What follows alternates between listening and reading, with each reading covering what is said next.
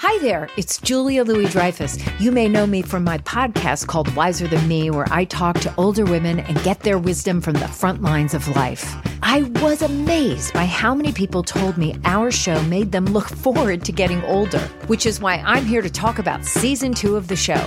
Sally Field, Billie Jean King, Beverly Johnson, Ina Garten, Bonnie Raitt, just to name a few. All hail old women. Wiser Than Me season two is out now from Lemonada Media. This episode is brought to you by Philo.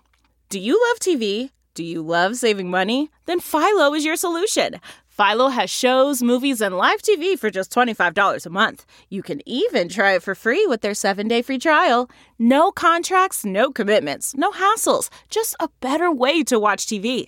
Never miss a minute of shows like the hit docuseries Where is Wendy Williams or classics such as Friends. If you can't get enough TV, then there's no better way to watch. Philo has more than 70 channels like BET, MTV, and AMC. And the best part, you can try it yourself with their seven-day free trial. Sign up today at philo.tv slash poppods. That's p-h-i-l-o dot tv slash p-o-p-p-o-d-s to get 50% off your first month. Princess Catherine opens up about her new campaign as she kicks off Children's Mental Health Week. This isn't just about raising kids, it's Yeah. about shaping our futures. Plus, Trevor Noah takes aim at Harry during the Grammys as Rupert Everett claims that he knows who Harry lost his virginity to. But it just it feels like a really intimate story that Harry probably shouldn't have been telling. Yeah. Um, because there are there's two people in that story. He's not just telling his story; he's telling this Sasha Walpole story as well. Plus, author Angela Levin talks about her new book all about Camilla and her icy relationship with Prince Harry. She's not a villain. She doesn't seek attention. She's not doesn't want to be in the center of the light going on. You know, she's very happy to be a background person. We've got that plus so much more in today's Royally Us. Hello to our fellow royal lovers and welcome to Royally Us. I'm Christina. That's Christine. And Christine, we have a big week of royal news all over the spectrum. Yeah, oh, there's so much to talk about this week. A lot of diverse stories, not sort of the same stuff we've been cycling through, but then some really juicy stories as well. yeah, so we got you covered every which way. But before we get to all of that, like always, we want to see what you guys had to say about last week's show. LG says, I don't get why there's so much pressure to reconcile. You don't have to like your family. And if any relationship is toxic or makes you miserable, just acknowledge that it's sad, leave it behind, and live the life you pick for yourself. Not wrong. I think this is so true. A lot of people, I remember a lot of people really wanted Kate and Meghan to be best friends. And I kept saying, you know, you don't always like your, you know, you're not always close to your in laws. And mm-hmm. even this is the same thing. Like they don't have to reconcile. Lots of families don't and still live very happy lives. That is very, very true. I think just everybody wants to, because we were, we were so used to seeing these brothers grow up together in the spotlight and, you know, always pictured them being, you know, thick as thieves. But, you know, it's not always like that. And that's okay. Um, Casey says, why should the royal family apologize to Meghan after her refusal to set, accept her own father's apology? Not wrong either. a lot of people keep bringing up, you know, the, the Meghan's relationship with Thomas Markle in this whole saga of Harry's relationship with his own family, and there's a lot of a lot of questions there. You know, a lot of a lot of interesting head scratchers. No, definitely. I mean, like we don't know what goes on behind closed doors and things like that, so we'll never really know. But does raise a, an interesting topic. And then Brenda Nora says, I think James Middleton is a lovely guy, and you can see that their family have been brought up to be caring, respectful people, thanks to their amazing parents. Yeah, they definitely seem like a very uh, well-rounded family and a very tight-knit family as well. Yeah, you can really tell just the relationships that they have with each other, the projects, you know, they're promoting each other's projects in very quiet ways and really supporting each other quietly, you know, because I think they they are private people. I think they want really private lives, but they've sort of been thrust into this spotlight. Definitely. All right, let's uh, head on over to our royal news of the week. And the Princess of Wales has been very busy, and she gave, I love this so much. She gave a very rare glimpse of her childhood with a very personal photo from her early years with her father, Michael. She wrote on Instagram, "Faces are uh, faces are our baby's best toy," and she launched this. Uh, of course, she launched "Shaping Us" to raise awareness awareness of the vital role um, our early years play in shaping the rest of our lives. And she said, this weekend, we'd love for you to all spend time with your friends, families, colleagues, and communities talking about your early childhoods and how they shaped your lives. Um, she focused much of the charity work on supporting children in their early years, which we've talked about. And the Shaping Us campaign is intended to increase public understanding of the importance of the first five years of a child's life. But let's talk about this photo because it is just so cute. And I love that we're getting like, you know, this little glimpse of what childhood looked like for her. It's so cute. It's so like vintage 80s. I mean, it's really sweet moment and it's so normal. I feel like a lot of us have pictures that kind of looked like that, you know, or those moments or memories that we can remember with our parents. And it's so strange to think that way back when, you know, her family was unknown. They were very normal people. They weren't members of the royal family. This is a glimpse into a very normal British middle class family. Mm-hmm. And now it's a you know a picture of the future queen of england I know it's crazy to like look back at back at that photo and look at that baby and be like, one day you'll be queen. Like that's just the craziest thing. It really is. Such a beautiful photo, such a beautiful family, and I love seeing it. And she's been really busy pushing this Shaping Us campaign. She spent some time with UK radio host Roman Kemp. They had a long, in-depth conversation about mental health, about shaping us, early childhood development, and so much more. So take a quick look. The key things that I sort of I've come away with and what I've learned the most is, and which is what the science says really is that the importance of having healthy and strong relationships in a child's life is really critical. Having a nurturing environment and having experiences in which a child can really understand and discover not only themselves but also the world in which they live. Yeah, I love this very, uh, you know, low key, just walk in the park type of thing, and you know, talks about how tough parenting really is, and you know, gets really candid about it. And of course, talking about, you know, those first five years and how pivotal they are in the child's life, but also talking a lot about mental health as well. You know, it was interesting as she was sort of promoting this new project the shaping us campaign it's not really about parents or even teachers because because we all know how important this time is and we all know how hard it is. Mm-hmm. You know, and Kate was out there, she's speaking to Roman Kemp, who really appeals to sort of a younger male audience. She went out to Leeds Market just to meet with regular people throughout the Leeds community because this campaign is about educating everybody else and how important these years are and how they can make a difference in the future by supporting families and children. Mm-hmm. So it was mm-hmm. really interesting. It was really a different, um, you know, tactic in in addressing this. She wasn't really meeting with school children you know although we did see her you know get getting with school children in some of the videos and interacting with them. But what's really important is you know addressing that it's everybody's potential responsibility to help shape the future.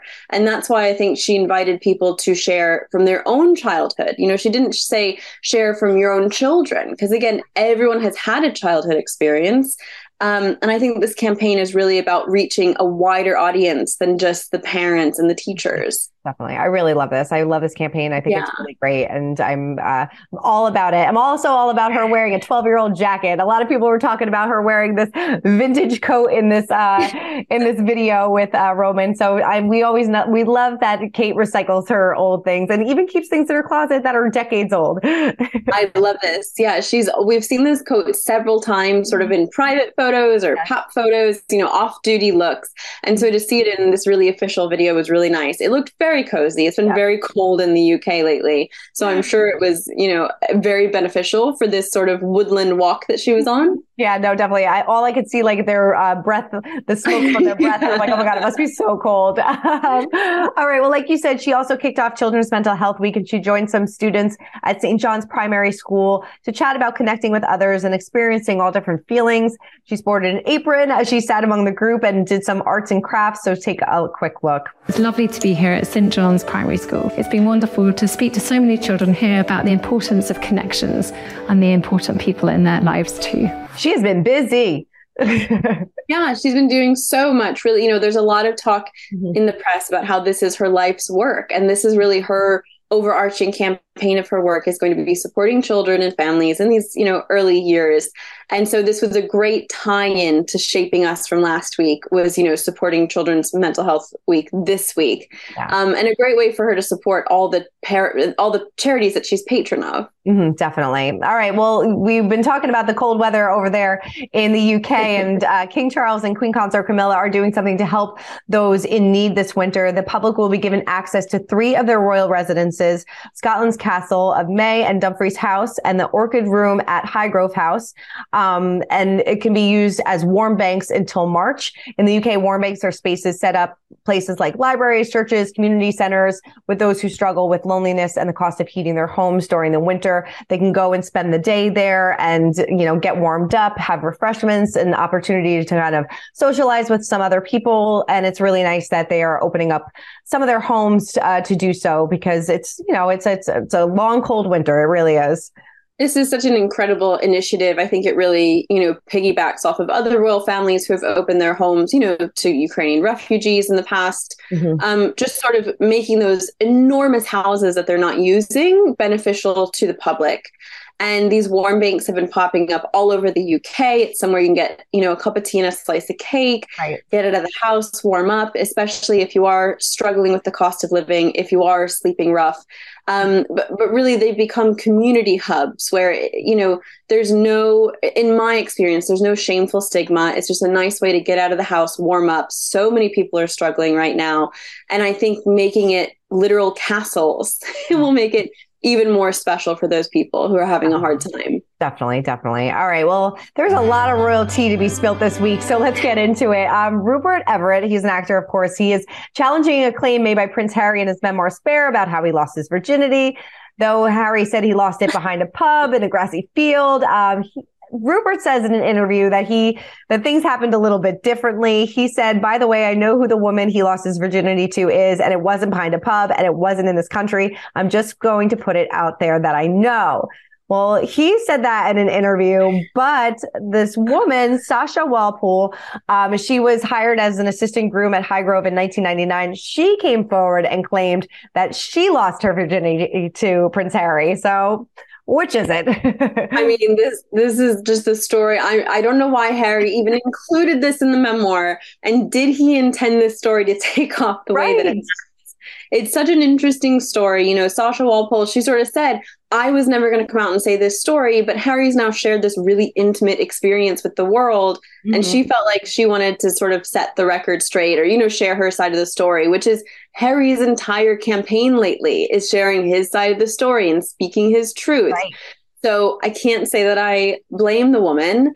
Um, but it was interesting. You know, Harry says that it was an older woman and he was about 16 and she was about 19. So, really interesting story. I think that he probably should have kept out of the memoir because now it's the story that will never die. No, totally. And, but like you said, I don't blame her for coming forward. If somebody told an intimate detail of my life, I would want the right story to be out there as well. But she, yeah, she said it happened in 2001 when he was 16 years old and that, um, the pair had visited Thorpe Park in Surrey, where he, Harry won her a Miss Piggy toy wearing a tropical outfit. And then later on, they, I guess, uh, did the deed. And, uh, but yeah, like she's kept this. I mean, kudos to her for keeping this a secret right. for this long. I mean, she could have sold this story a really long time ago and she didn't. And he put it out there and she deserves to tell her side as well. I think so. You know, she does say that they were drunk and it was sort of an awkward thing between friends. Eh, but it just it feels like a really intimate story that Harry probably shouldn't have been telling.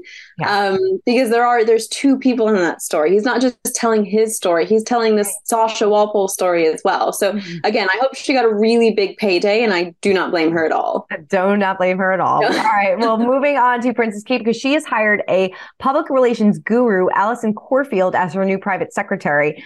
Uh, she is a PR mastermind who's worked for the likes of Jamie Oliver, and she is set to join Kate's team as a senior aide later this month. She uh, dedicated 13 years of her career working at Richard Branson's Virgin Empire.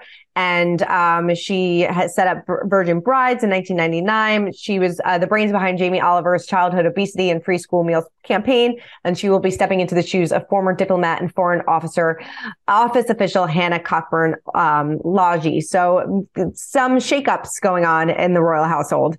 Yeah, this is a huge change as well. Alison Corfield has, you know, a really lengthy history, but it's mostly private sector. You know, she's not described as a diplomat or a foreign office official. She is really a, a, PR person who's has experience in these types of campaigns. And Jamie Oliver's childhood obesity campaign was huge. It was widespread and it was very popular. So hopefully, um, this new private secretary can breathe a lot of life and push a lot forward for Kate in a way that you know the old school way of doing things maybe wasn't making as much of an impact. Definitely. It's here to shake things up.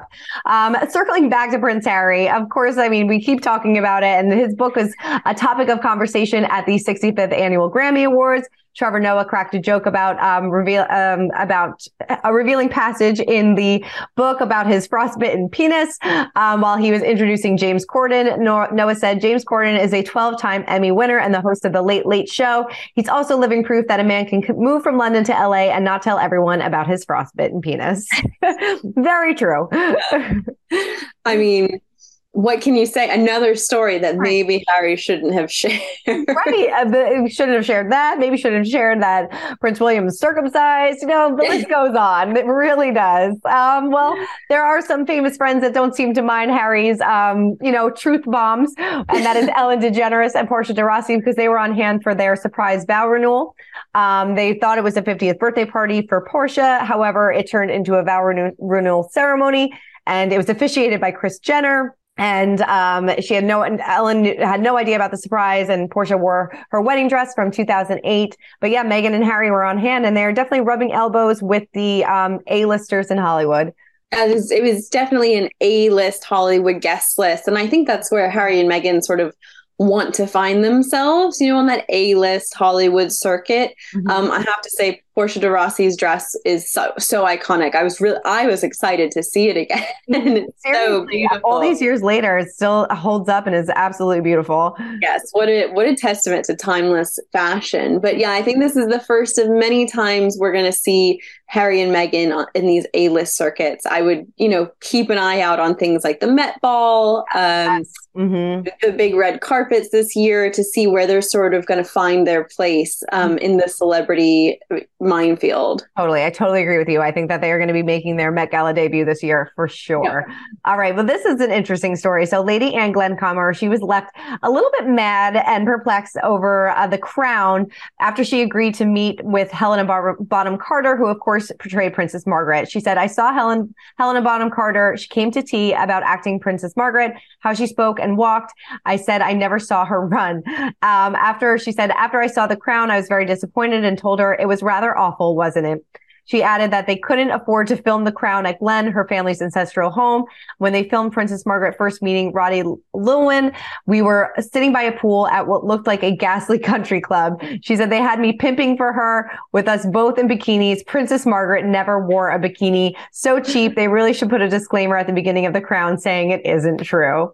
Tell us how you really feel. I, I love that she's mostly upset that they were in bikinis at a ghastly country club. That really sounds like you know that that they've gone too far. I love it. but no, it's so interesting. People who are actually involved in this time of history, or you know, people who are portrayed in The Crown, are saying this is so untrue and misleading, and there should be a disclaimer. I feel like this idea of a disclaimer in front of the crown comes up time and time and time again. CarMax is putting peace of mind back in car shopping by putting you in the driver's seat to find a ride that's right for you. Because at CarMax, we believe you shouldn't just settle for a car, you should love your car. That's why every car we sell is CarMax certified quality so you can be sure with upfront pricing that's the same for every customer. So don't settle. Find love at first drive and start shopping now at CarMax.com. CarMax, the way car buying should be.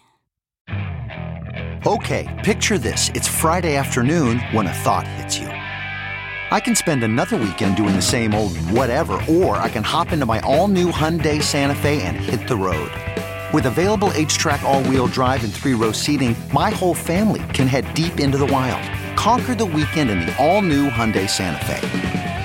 Visit HyundaiUSA.com or call 562 for more details. Hyundai, there's joy in every journey. And it's just, it's so interesting to see that um, I've never seen this happen before in historical documentaries or historical, you know, fictional shows. But people are really passionate about the crown, it seems, and, and sort of protecting that legacy. Right, definitely. Um, but people still watch it and still entertained and still gonna watch it. Yeah. Oh yeah, we're still gonna watch. You're still gonna watch. All right. Well, now it is time to break down the royal rules. And this week we sat down with Angela Levin. She is, of course, a royal expert and an author of the brand new book Camilla from Outcast to Queen Consort. We chatted all about her book, Harry's claims and spare about whether or not Camilla really was the villain. Take a look you know, obviously the media shaped how we viewed Camilla, and she's been through so much for the name of love. You know, obviously the affair with the princess, uh, with now King Charles and things like that. But how did the media shape our perception of Camilla? And do you feel like it has changed, or do you feel like, you know, after Harry's book, did we regress at all? Um, I think one regrets for Harry, really. I think he's made such a mess of himself now um, that it's too terrible for words, really, how he could want to do that and try and destroy everybody. Um, but it's backfired, and actually, he's destroying himself, frankly. But um, I think that the, the, the press are very like a firework. You know, they blow up and something happens and they just hit it and go on and on. I mean, there were 10 years where she barely left her home because there were paparazzi and um, journalists outside wanting to talk to her, following her, and all the descriptions to highlight it, partly because Diana was so loved mm-hmm. that um, she was called, you know, the most hated woman in the world, the most hated woman in Britain. Um, but I think people gradually realized that they didn't know who this woman was they had no idea really. They kept glimpses, have glimpses, glimpses of her, mm-hmm. but they didn't know what her personality was like. They didn't know what she was doing. They just blamed her for Diana. They blamed her for Diana's death, which is absolutely not her fault. And they blamed her for the separation. You know, it's also so interesting that I, I, don't think I realized is that how many obstacles she had to face within the family as well. That Prince Andrew did not want them to get married. Princess Anne was not a fan of Camilla. And of course, you know, William and Harry didn't want to as well. I mean, why did Prince Andrew and Princess Anne, why were they so opposed to this relationship? Because she'd been married before. She wasn't from the right sort of family. Right. Prince Andrew has a very different reason then uh, to Princess Anne. He hoped, um, and this is quite exclusive really, um, he hoped that he could persuade his mother to throw Prince Charles out because he wasn't going to let Camilla go. Therefore, Prince William could be the sort of future king, but he would be too young. So Andrew could be taking over and run it until um, Andrew, uh, till William grew up. Um, so that was sort of self interest. And Princess Anne had the interest that she was a very, very hard worker. Mm-hmm. And she didn't know if if Camilla was going to be that sort of hard worker. She'd also gone out with Camilla's first husband.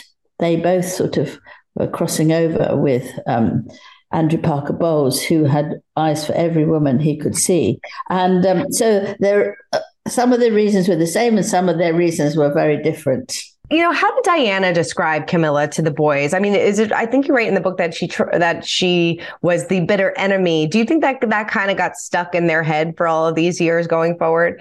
I do think that Diana um, worked very hard to get the boys to absolutely hate her. Mm-hmm. Um, she, poor thing, was you know so unhappy herself, and she she sort of loved Charles, she sort of didn't, um, and she just wanted um, Camilla to be a, a, sort of witch, but she did a similar thing to um, not a nanny, but to a companion that uh, Prince Charles had got. You know, she accused her of all sorts of things because she longed to to do all that for herself. And once they separated, they they couldn't and she didn't want to lose the children and mm-hmm. so it was very very difficult for children who really really loved her to find good things in Camilla. It's taken quite a long time. I mean, William, Prince William, has a very different um, makeup to Harry.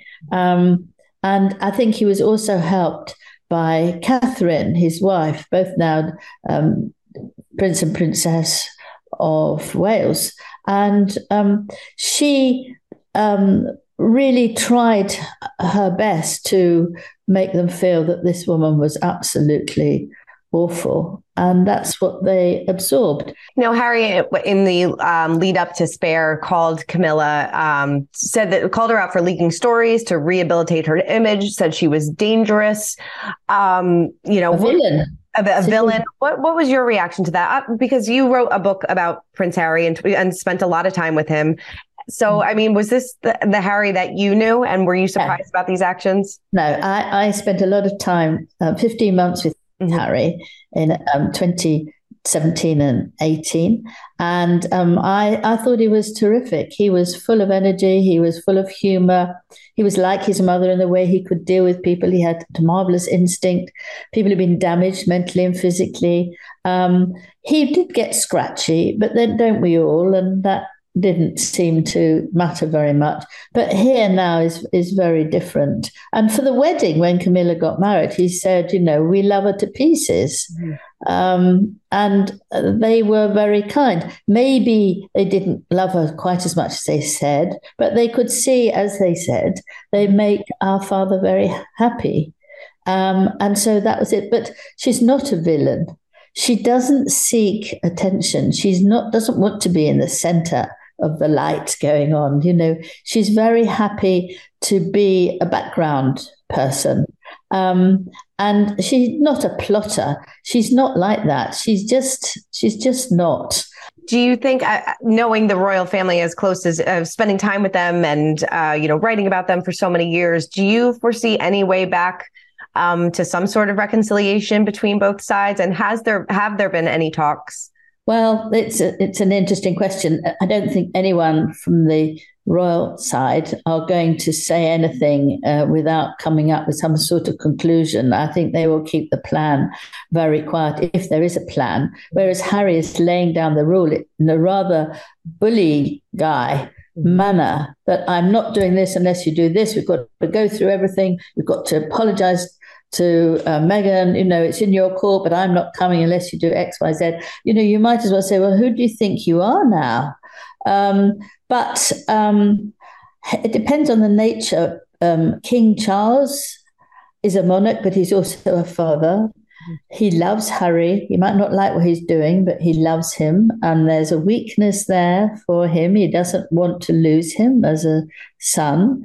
Um, Camilla is somebody who feels that, you know, give it time and it'll all come round. She also loves her own children from her first marriage and, um, like Harry, and, and doesn't want to lay down the law. But I think the public feel very differently. I do. I mean, I did like Harry, but I I don't want him to come to the coronation. I really don't. I don't think he's deserved it. I think you can be rude, okay, with Oprah. They said it all, not going on and on and on and on. And I think he's very much crossed a line. Um, and I don't want him to take away the the, the occasion from the king.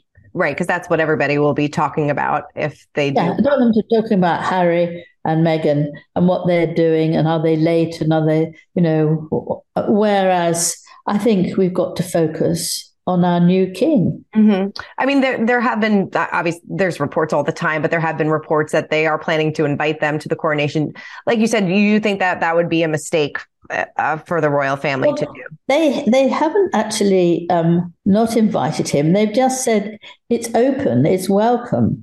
You mm-hmm. see, but Harry's insisting that he wants to sit down and have this long conversation. And if they apologise for one thing, I'm absolutely certain he'll come up with another 350 that is also he's annoyed about. He'll be going through all these things. Um, and I think also if you show weakness, he will attack harder. What do you What do you think they're hoping to accomplish and achieve? yeah, that's that's a fifty dollar question, right? Right. well, uh, well, I think that she was very disappointed with how she was received because there is this line alignment of, you know, there was the Queen and Prince Philip, there was Charles, Camilla, there was William, and then they were after that. It's all in line. And she didn't like that. She wanted to be number one. That's what she goes after. And um, she's punishing them mm-hmm. for their behavior. I think she would like to destroy the monarchy because I can't understand why you're quite so rude. If you don't like it, mm-hmm. fair enough. Nobody stopped them. You know, they wish them well. Um, and they, they've gone. They've got a house with 16 bathrooms. They've got a child of each sex. They love each other. And um, they've got a future ahead of them. But they're clinging on to the past mm-hmm. in the most extraordinary way, which must make them very angry and upset.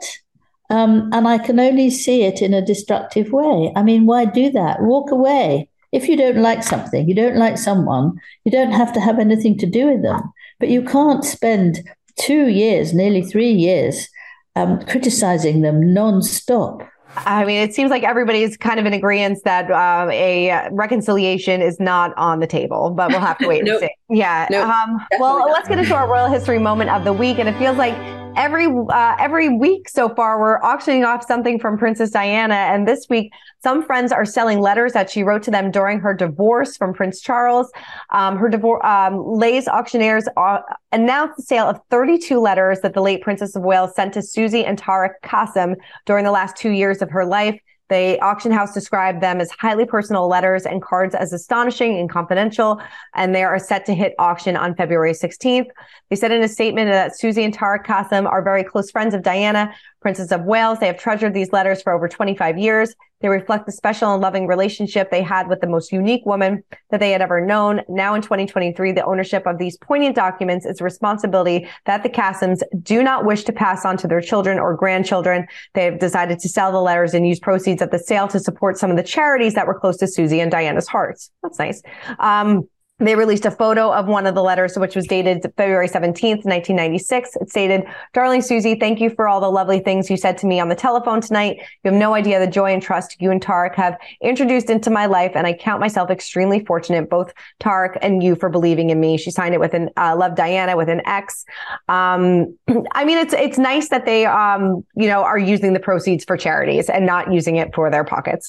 it's, a, it's a very interesting story, a very interesting situation situation because on the one hand the letter literally says thank you for you know the trust. Right. you know i trust you. And there's so many intimate details in these letters talking about the nightmare of her divorce. Right. Um, and you have to wonder why this couple's choosing to sell them. And it will probably benefit a, you know give a lot of money to a lot of important causes. And you know diana has been dead a really long time but it's such a this is such an interesting story. I would love to hear in the comments what people think if yeah. this is a good move or a bad move because I really can't decide. I know, same here. I mean, you know, my first thought about it, I'm like, oh, this is kind of fishy. And then, but they never said the charities that the sale of the letters will benefit were not named in the statement, so we don't know exactly where the money is going as of yet. I can't imagine that they would lie about that. That would be really weird. Um, so we'll have to wait and see. But yeah, I mean, it is kind of interesting that they're not passing them down or, you know, reaching out to the royal family to see if maybe they want them. I don't know. So yeah, really interesting. I want to, I want to, I'm going to follow this story, I think, because like you said, why not return them to William and Harry or why not just pass them down or, you know, burn them? Right. There's yeah. so many options. But at the same time, none of those options raise money for whatever important cause um, was important to Susie and Diana. So hopefully there's a happy ending to this in the form of a big check for, you know, some charities. Definitely. All right. Well, that is it for this week's episode of Royally Us please let us know in the comments what you think. Um, so keep commenting, keep subscribing, and we'll see you guys next week.